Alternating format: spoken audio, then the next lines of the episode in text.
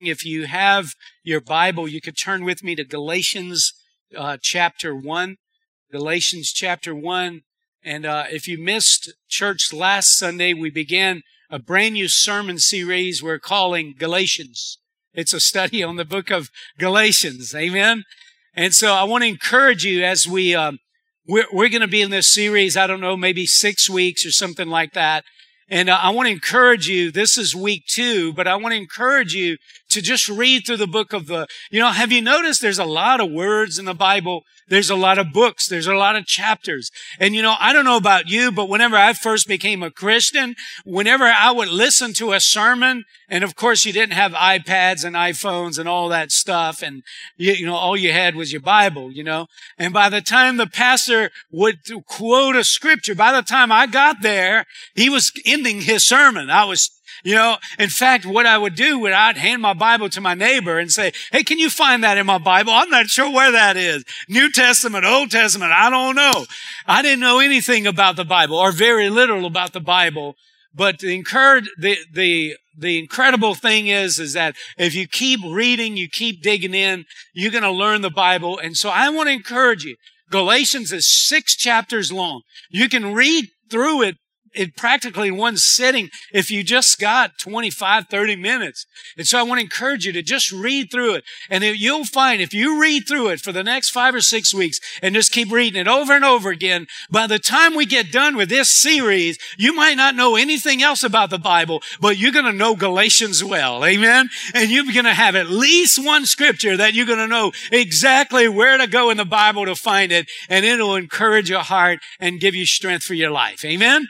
Father, I pray, help me to teach and preach your word today. God, help us to receive your word. Lord, we thank you for your life-giving power that is just upon us today. We pray in Jesus' name. Amen. Amen. You know, the word of God. I, am just, I'm just feeling like a roll right now. But this past week, I got to go meet with Chap over at LPCC. They had a graduation for the men's freedom class and they went through, um, uh, Pastor Tony Evans, Kingdom Man, and there were a number of them that just uh, graduated. They gave them certificates. They fed them pizza, gave them some chocolate candy, and man, they thought they'd have died and went to heaven. Amen.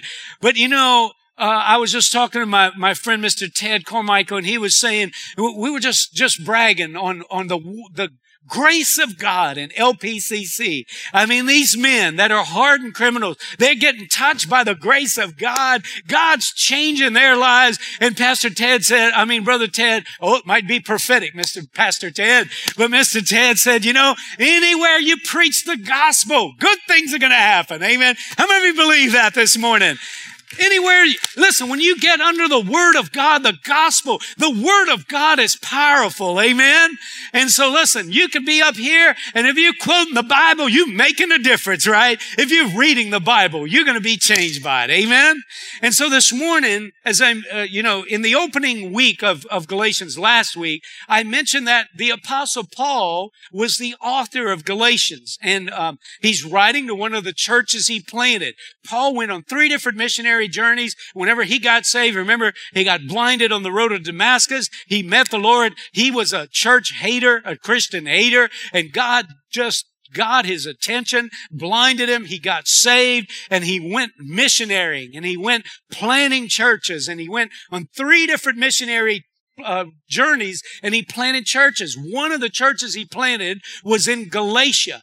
Galatia was this region and, and he planted churches. And then so whenever he got back to Jerusalem, he got word that things were happening in Jerusalem that needed to be taken care of. So he couldn't go there personally. So he wrote them a letter and he sent the letter. That's the book that we're studying right now, the book of Galatians. And so the book of Galatians was written to address a problem where they had false teachers teaching a, a false doctrine.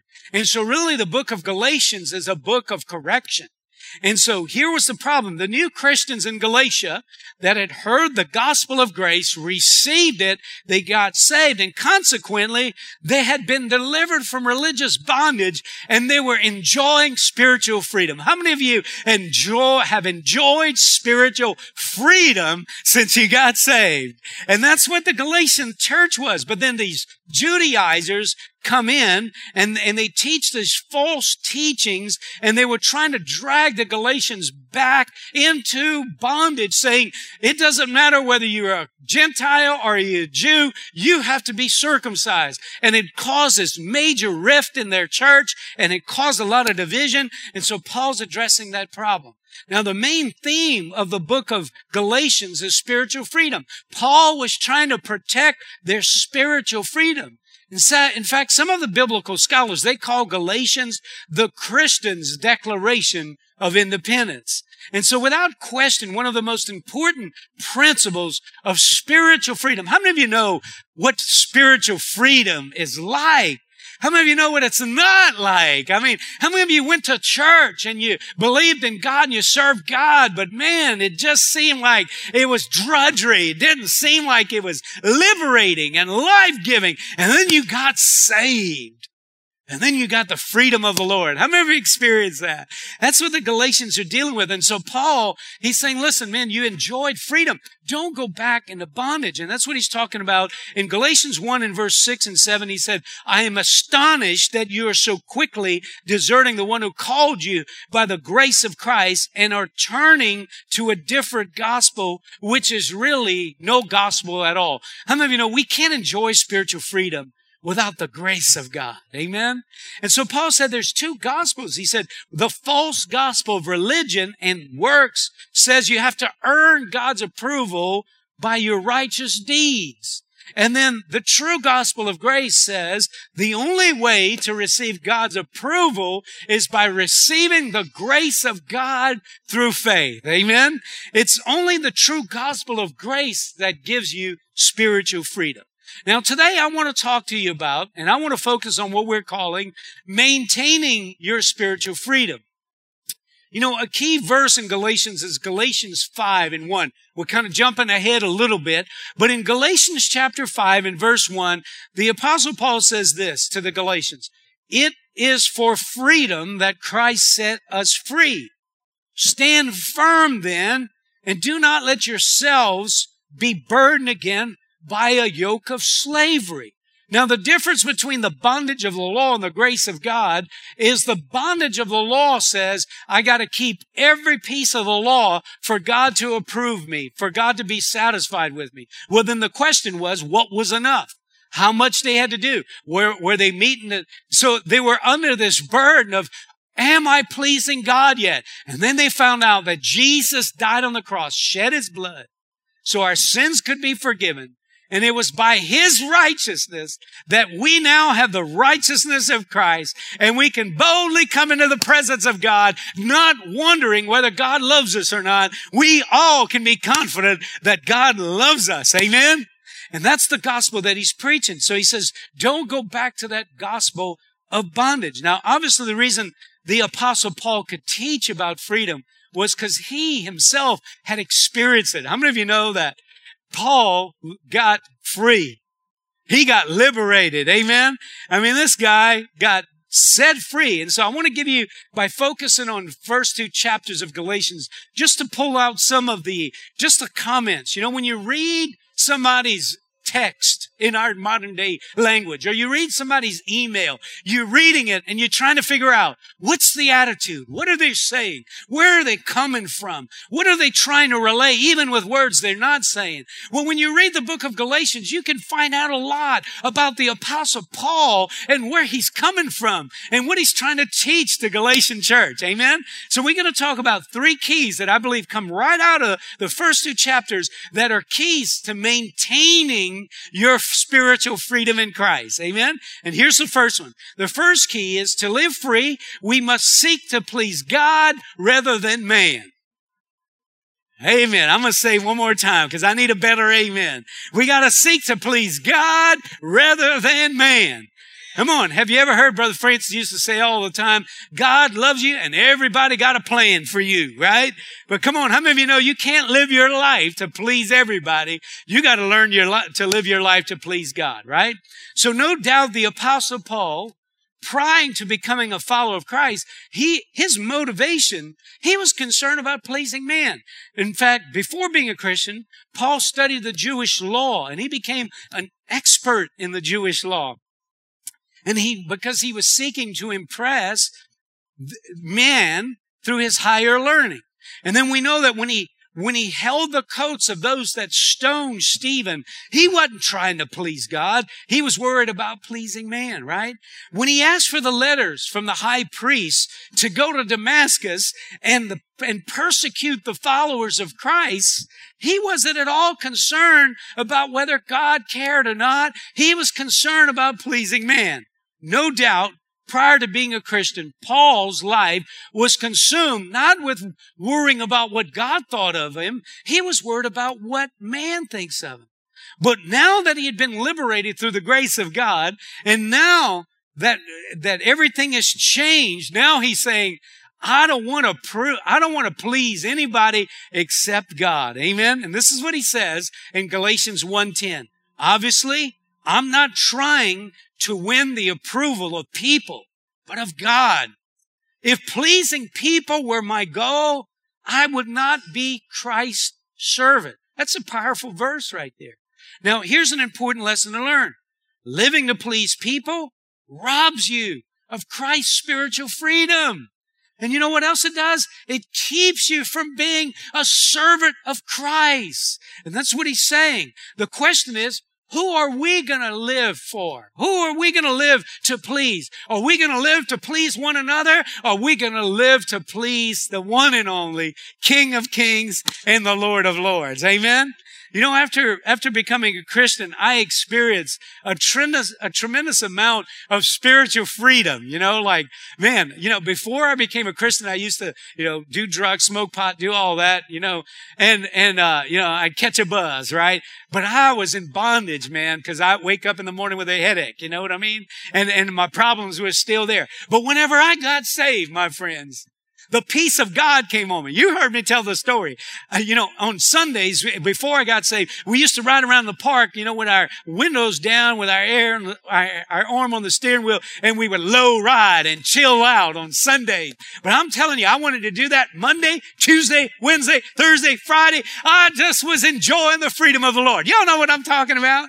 But listen, but I, I was experiencing at the same time rejection from my coworkers. I mean, these guys, I was still working at the same place. They knew me as the heathen. And now all of a sudden my life is changing and they started rejecting me. They started making fun at me. They started talking about me. When I turned the corner, they would stop talking and they'd laugh and giggle. I was experiencing that rejection. So you know what I wanted? I wanted to fit in. Because this was, this was my people. This was my family. I, I'd spent more time with them than anybody. So you know what I started doing? I started reverting back to my old way of living to just try to fit in. Come on, y'all know what I'm talking about? Peer pressure. It's not just kids that have peer pressure. Adults experience peer pressure as well. And so you know what? I, whenever I started trying to conform to their, what they thought was the way that you needed to live, you know what I lost? I lost my spiritual freedom. And it's like, oh no. Uh-uh. It's not for sale. And I decided they can reject me if they want. I'm going to live to please God and not man. Come on. Can I get a witness this morning? Amen. So here's the point. To live free, you have to seek to please God rather than man. How do we live to please God? Well, first of all, to please God, you have to overcome the fear of man. What is the fear of man? It's just living your life concerned about fitting in, concerned about what people think, concerned about being accepted by others, worried about pleasing them rather than pleasing God. That's what the fear of man is. And so Proverbs 29, 25 says, fearing people is a dangerous trap, but trusting the Lord means safety. So Proverb warns us, listen, if you live worried about pleasing people, you're going to live in a trap. In other words, you're going to live without spiritual freedom.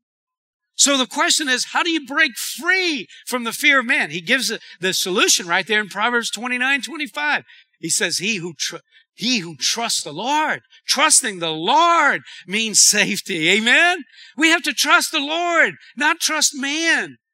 And so Trusting the Lord means I put my confidence in the Lord. I put my hope in the Lord. I put, I put all my eggs in that one basket. Amen. And listen, I'm not worried about whether my boss gives me a promotion or not. God is my boss. And if he's ready to give me a promotion, he's going to give me a promotion whether my boss wants it or not. Amen. Trusting the Lord means I rely on the Lord to provide my acceptance and my validation. I don't have to have a title. I don't have to have a position to be accepted and validated in the Lord. I'm a son in the house. Amen. And I got a seat at the table, baby. And I can eat right there with the Lord anytime I want. And I'm happy with that. What about you? Amen. Listen, folks, I would rather be rejected by man and accepted by God. Amen. Than accepted by man and rejected by God. Amen. As long as God's on your side, you're going to be all right. Amen. But, you know, to please God, you must also be willing to endure persecution. You, listen, you can count on this. You can count on it. When you choose to live your life for Christ, people are going to talk about you. People are going to come against you. People are going to criticize you. Listen, don't serve God if you don't plan on getting persecuted. Because listen, 2 Timothy 3.12 says, yes, and everyone who wants to live a godly life in Christ, Jesus will suffer persecution. And listen, sometimes the persecution comes from those you love. And it'll even come from fellow Christians. Amen. And so listen, if you want to live for Christ, you got to make a decision that listen, I ain't worried about whether people like the way that I live. But listen, when you decide to please God instead of man, you can expect some pushback from people. Come on. How many of you have already experienced that, right? People won't like your lifestyle. People won't like your convictions. People won't like the way you choose to live your life. They want you to live their life. God loves you and they have a will of God for you. Amen. But it's okay. Don't get discouraged if you get persecuted. If you're persecuted for living, listen, not just living for God, living a godly life. Amen. Because listen, you could get persecuted for doing evil things and don't, don't you know, don't be bad mouthing that. But if you're trying to live a godly life and you get persecuted, you can wait for the blessings of God to be on your life. Amen. I like Matthew 5 10 says, Blessed are those who are persecuted because of righteousness, for theirs is the kingdom of heaven. Amen. Heaven opens up to you. Amen. Man, you know, just studying this, it just stirred up so many memories. Cause, you know, I, I got saved when I was 22 and, and, I'm not 22 anymore, you know, and, and, uh, you know, it was a long time ago, but whenever I got saved, I was working in the oil field and I was working on the rigs and, um, you know, I remember one day I was sitting in my bunk reading my Bible because the way that I work, whenever I got there, I had to wait till they needed me to go to work. So sometimes I was there for days just waiting to go to work. So I was on my bunk just reading my Bible and this guy walks in and says, what you doing? I said, I'm reading my Bible. Oh, you one of them holy rollers. And man, here it comes, you know? And so it's like, man, you know, I wanted to revert back, you know, to before Christ, you know? But all of a sudden, he goes out of the, the bunkhouse and he goes tell everybody on the rig, hey, we got a Christian on the rig. And man, I tell you, it's like I met Lucifer himself on that rig. I mean, they started coming at me. They put pipe, dope. I don't know if you know what that is. It's like grease. They put pipe dope in my toolbox. And when I went to go to work, I opened up my toolbox. It was full of grease. So I had to clean off my tools, get all the grease off of it just to go to work. And they were just smirking and giggling. I went to grab my hard hat. They'd filled my hard hat with grease. Man. Do you know what else happened? Presence of God came on my life. The touch of God came on my life. I'm telling you, whenever you get persecuted for serving Christ, you can expect the touch of God to be on your life. Amen. Come on. I'd rather have the touch of God on my life than the approval of man. Can I get a better witness this day? Amen. The second key to maintaining spiritual freedom is this. To live free, we must strive to live an authentic Christian life. You know, one of the most liberating values you can embrace in life is to be authentic, which means be sincere, be genuine. That's what it means. The Apostle Paul had a strong conviction about living an authentic Christian life. You know, everybody can say I'm a Christian, but Jesus said you're really going to know who they are by the fruit of their life. Amen. In Galatians 2, Paul had to deal with the lack of authenticity in, in some of his people. And one of the, one of the surprising people was the apostle Peter. Peter was this powerful man of God, one of his fellow laborers of the gospel. But Peter was lacking authenticity. And so at first, Peter had no problem eating with the Gentiles, those that had gotten saved and hadn't been circumcised. He would go eat with them and celebrate their Christianity, their newfound liberty in the faith. But after a while, this other group comes in, a conservative group, uh, friends of James arrived from Antioch, and all of a sudden, he started pulling back and pushing away from the Gentiles that he was fellowshipping with because this conservative group didn't believe you had to be circumcised to be a true Christian. And so Peter, all of a sudden, he won't, he won't associate with. Them. Why not? Because he was afraid of the criticism from this group of people. And so the apostle Paul, he has to rebuke Peter and call him down for his lack of authenticity. That's in the book of Galatians. In Galatians 2:11 it says, "When Peter came to Antioch, I had to oppose him to his face." For what he did was very wrong. When he first arrived, he ate with the Gentile Christians who were not circumcised. But afterward, when some friends of James came, Peter wouldn't eat with the Gentiles anymore. He was afraid of criticism from these people who insisted on the necessity of circumcision. And as a result, other Jewish Christians followed Peter's hypocrisy. And even Barnabas was led astray. Why? By their hypocrisy. You see, a lack of Christian authenticity leads to hypocrisy. What is hypocrisy? It's being a stage actor. It's, it's when you preach one thing, but you live another thing. Amen? It's when you pretend to have certain values, morals, and convictions, but actually you don't. And that's what Peter's dealing with here. That's what Peter's addressing. He's addressing Peter. He was living a life of hypocrisy and it was damaging the kingdom of God. Listen, Here's the problem with hypocrisy. Number one, it robs you of spiritual freedom. But number two, it damages others and robs them of spiritual freedom. Are y'all with me out there? And that's why the apostle Paul, he, he, he addressed Peter head on, man, face to face.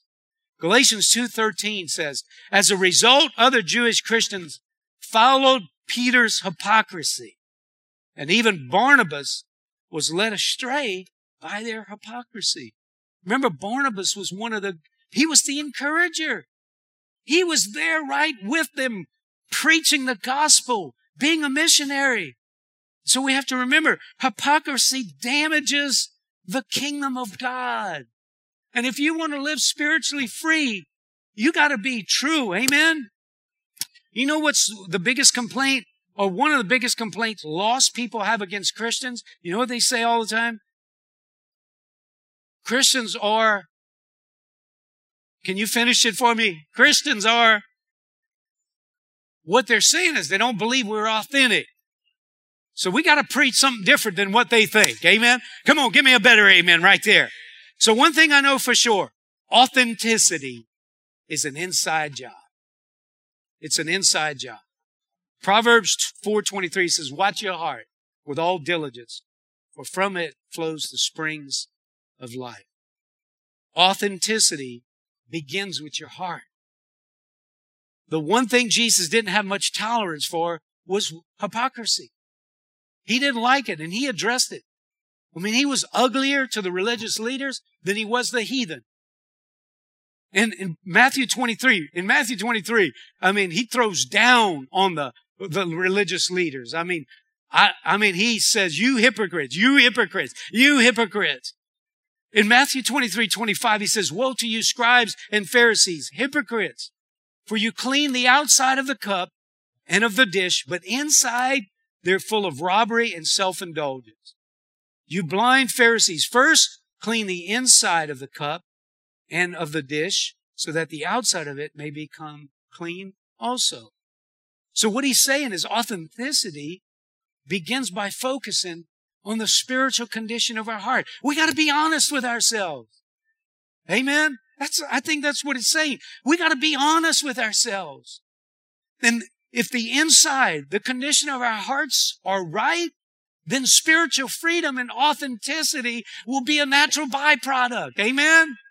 I mean, how many of you heard of people that don't want to have anything to do with church or any with Christianity because they met some hypocrite Christian that was saying they were a deacon in the church, but yet they were, they were, you know, you know, right? I'm going to stop there. All right. All right. But listen, again, let me encourage you. Whenever you walk an authentic life, Bless, Matthew 5 18 says, Blessed are the pure in heart. They're going to see God. Amen. Amen. Y'all receiving this this morning? The third key to maintaining spiritual freedom is to live free, we must live a crucified life. Amen. You too, sir. You got to live a crucified life. And so notice what Paul says in Galatians 2:20. I have been crucified with Christ. And I no longer live, but Christ lives in me. The life I live in the body, I live by faith in the Son of God who loved me and gave himself up for me. Whew, that's a tough one right there. Paul says if you want to live a free life, you got to live a crucified life. You know, it's not the devil that robs us. He's not the main proponent or perpetrator of robbing us of spiritual freedom. You know who it is? Yes. It's me. It's me, O Lord, standing in the need of prayer. Amen. So we have to live a crucified life. Remember, crucified means you get on the cross and you. And so Paul says, we got to die. In fact, in one place he says, you got to die once a week. No, no, that's not what he says. How often do we have to die? Every day. Come on, how many of you know you're going to have to die when you get out on that street over there, right? So how do you live a crucified life? First, I have to die to myself. Galatians 2.20 says, I have been crucified with Christ and I no longer live, but Christ lives in me. I no longer live. I is the problem. So to live free, we have to learn the art of dying to ourself and our selfishness. Dying to myself means dying to my selfish ambitions and my self-centered demands. Our tendency is to be selfish. Right? That's our tendency. But in Christianity, we can't let self stay on the throne of our hearts. We got to kick that dude off. Amen? We got to let Christ rule in our life. Dying to myself means dying to my selfish ambitions and my self-centered demands. It means I'm willing to focus on other people's needs instead of just worrying about my own. Come on, how many of you know dying to self means I'm willing to serve others instead of waiting around for others to serve me? Oh, this is tough right here. Amen. Y'all ready to pray? Come on, y'all ready to have an altar call and say, but listen, there is no freedom without crucifying yourself. Amen. And this is what Jesus said in Matthew 16. Jesus said to his disciples, if any of you wants to be my follower, you must turn from your selfish ways. Take up your cross and follow me. If you try to hang on to your life, you're going to lose it. But if you give up your life for my sake, you're going to save it. Amen. Come on. That's good news right there. See, the problem with modern day Christianity is we want Christianity without a cross. Which means we want Christianity without having to sacrifice anything, without having to die to our agenda. But listen, if you want to live for Christ, he, Jesus told his disciples, if you want to be my follower, get on the cross with me. Amen. Come on. How many of you know that that's true for us too? So every day I have to choose. I have to choose to die to myself. Amen. I have to choose to not let my flesh reign and rule. And you know, folks, if we allow our flesh to rule in our life, we're not going to like the results of it. And I tell you, it's going to rob you of spiritual freedom. You're not going to be free. You're going to be bound up. Amen. I notice the more I pray and ask God to help me, the better. Um, I notice that Todd, whenever I became a Christian, that dude didn't die. He just passed out. Have y'all noticed that? I mean, he, he's got a thousand lives. He keeps rearing up, man. But come on, we got to put him back on the cross every day. Uh, y'all agree with that, saints? To live a crucified life, I have to die to my sinful desires. Galatians 5:24 Those who belong to Christ Jesus have nailed the passions and desires of their sinful nature to the cross and crucified them there. All of us, we all have sinful nature, natures, and we all have sinful passions and desires that want to control and rule our life. But listen, we don't have to allow them to rule our life. Just because I think about robbing a bank don't mean I have to go rob the bank. Come on, y'all say, yes, Todd, that's right. Leave my money in the bank, all right? But, you know, just because, you know, just because I have the notion to do it, I have to ask myself, is this from the Spirit of God or is this from my flesh? Amen? And so, so listen, we don't have to allow our flesh to rule our lives. What's a beautiful thing about Christianity is when you got saved, the electric chair came on the inside of you called the Spirit of God. And the Spirit of God has a way of curbing our sinful appetites and giving us the right appetites. Amen. Come on, I need a better amen right there. But every day we have to say, Lord, don't give me over to myself. Protect me from my sinful passions and desires. Amen. To live a crucified life, number three, I have to die to the world's ways. Galatians 6:14 says, "May I never boast except in the cross of our Lord Jesus Christ, through which the world has been crucified to me and I to the world." Living the crucified lives means we die to the world. What does that mean? We have to uh, protect our heart. How many of you know the world has a system that's different than God's system? The world has values that's different than God's values. When you become a Christian, your values and your ambitions have to change. I'm going to say that again because that wasn't a good enough amen.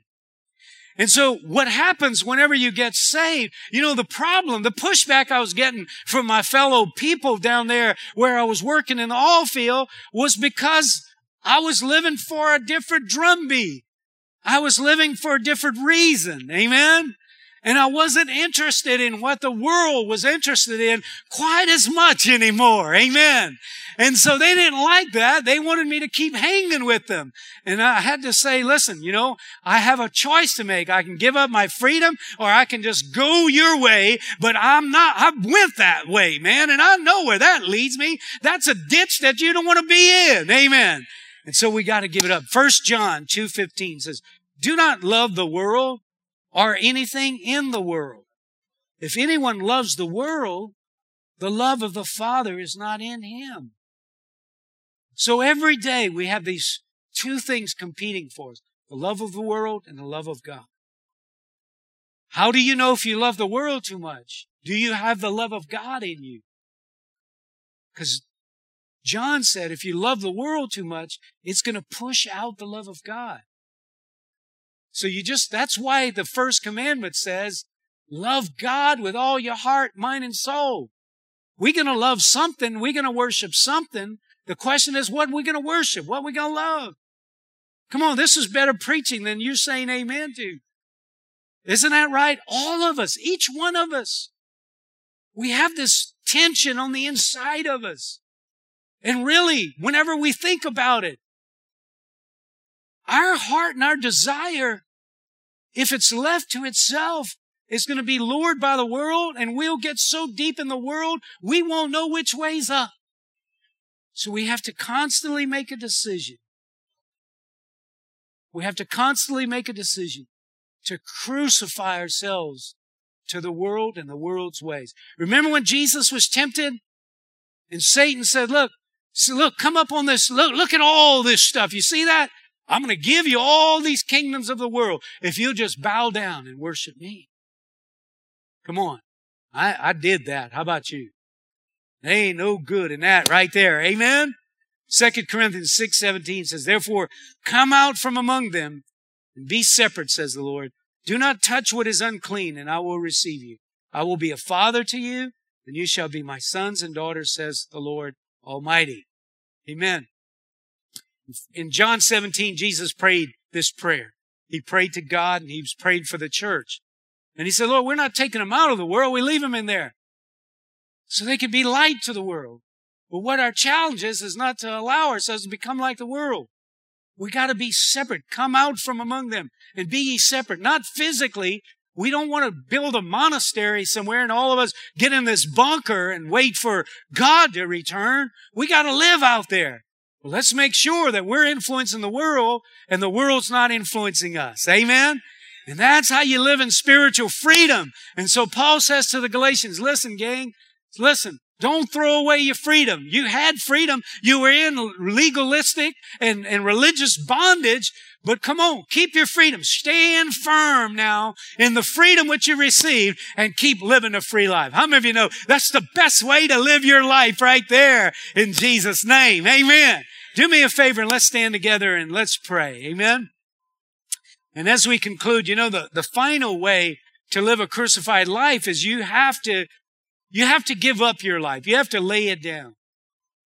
And, and that's what Jesus was saying in Matthew 16. He said, if you want to be my follower, you turn from your selfish ways, take up your cross, follow me. And if you try to hang on to your life, you will lose it.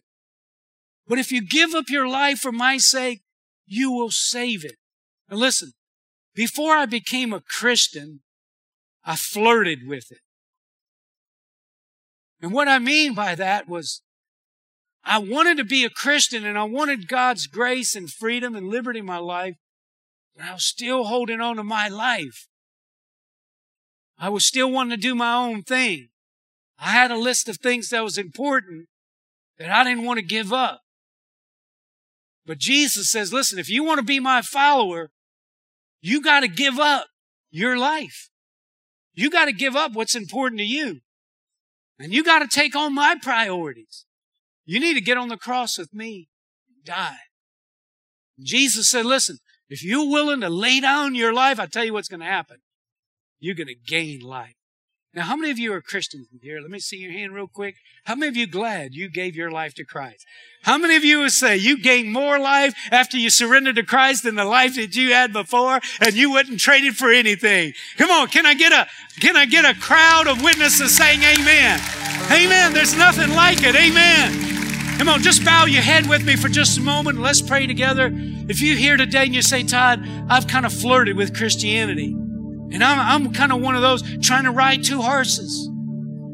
Trying to, trying to go the way, my own way, but trying to go God's way. But man, I'm ready. I'm ready. I'm ready to, I'm ready to give my life to Christ. I'm ready to surrender my life. I'm ready to give up my life.